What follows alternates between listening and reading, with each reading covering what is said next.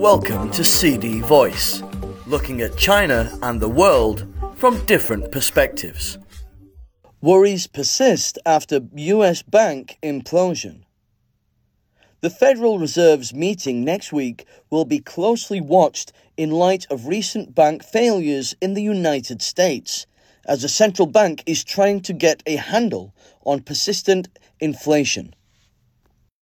A day after a handful of US agencies announced that all depositors at two failed banks would be made whole, investors took it out on the stock prices of regional banks on Monday, led by sharp losses in First Republic Bank. News of fresh financing on Sunday failed to assuage fears of possible bank contagion following the collapse of SVB Financial Group, the parent of Silicon Valley Bank and Signature Bank in New York. Asian shares declined on Tuesday with heavy selling of bank shares in Tokyo and some other markets as investors around the world watch to see what's next following the second and third largest bank failures in US history the Associated Press commented. US financial stress could lead banks of all stripes to retrench lending to the real economy and tighten broader financial conditions, amplifying risk to the broader markets. Stephen Innes, managing partner at SPI Asset Management, said in a report. While markets have started to price in a strong likelihood that the Fed will ease up on interest rates increases to take pressure off the banking sector. Evidence that inflation remains hot could once again lift uncertainty over the central bank's next move. Investors are worried that a relentless rise in interest rates meant to get inflation under control is approaching a tipping point and may be cracking the banking system. The Fed is between a rock and a hard place, said Hans Olsen, Chief Investment Officer at Fiduciary Trust, a wealth management company. The rock is they have to deal with inflation, and the hard place is they have this banking panic, like a fever that is running through the markets right now.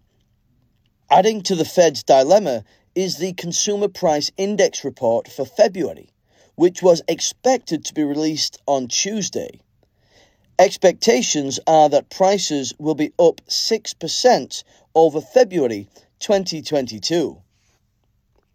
I honestly think that Tuesday's CPI data is more important than even the FOMC, Federal Open Market Committee meeting. Mike Fratantoni, the Mortgage Bankers Association chief economist, told Barron's magazine. Liquidity crisis. But Professor Raymond Hill, senior lecturer of finance at the Goizueta Business School of Emory University in Atlanta, told China Daily, This seems to be a liquidity crisis for the banks involved, not a crisis of solvency, as in 2008. So I don't believe there will be a banking crisis to deter the Fed from focusing on inflation at its next meeting, March 21st to the 22nd. SVB's financial situation deteriorated because they had to pay higher interest rates on deposits but were locked into low rates on longer term investments, he said. Signature Bank and SVB apparently had a large proportion of their deposits in excess of 250,000 US dollars. So those large depositors headed for the exits at the first hint of trouble. This precipitated a liquidity crisis. US President Joe Biden vowed on Monday to do whatever was needed to address a potential banking crisis. But news of the banking industry's woes prompted some sharp commentary on social media. Entrepreneur Patrick Bet-David told his 410,000 followers on Twitter FDIC, Federal Deposit Insurance Corporation, only has 125 billion US dollars securing 9.9 trillion US dollars. That's only 1.26%. FDIC may be able to protect the depositors at SVB, but it won't be able to do if it happens to a few other banks.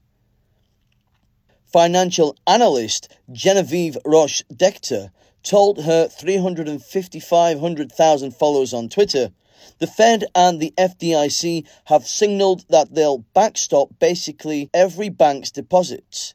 Does this incentivize banks to take even greater risks with our deposits? The heaviest pressure is on the regional banks, a couple of steps below in size of the massive too big to fail banks that founded in 2007 and 2008, the Associated Press reported. Shares of First Republic Bank fell 61.8%, even after the bank said on Sunday it had strengthened its finances with cash from the Federal Reserve and JP Morgan Chase. Brian Levitt, global market strategist at Invesco, said the market is focusing on smaller banks with specialty lending businesses. Brian Levitt, global market strategist at Invesco, said the market is focusing on smaller banks with specialty lending businesses.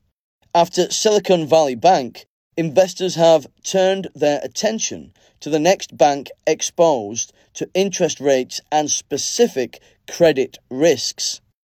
First Republic Bank, which has significant exposure to the coastal real estate markets, appears to be next on the list, he said. That's all for today. For more news and analysis, buy the paper until next time.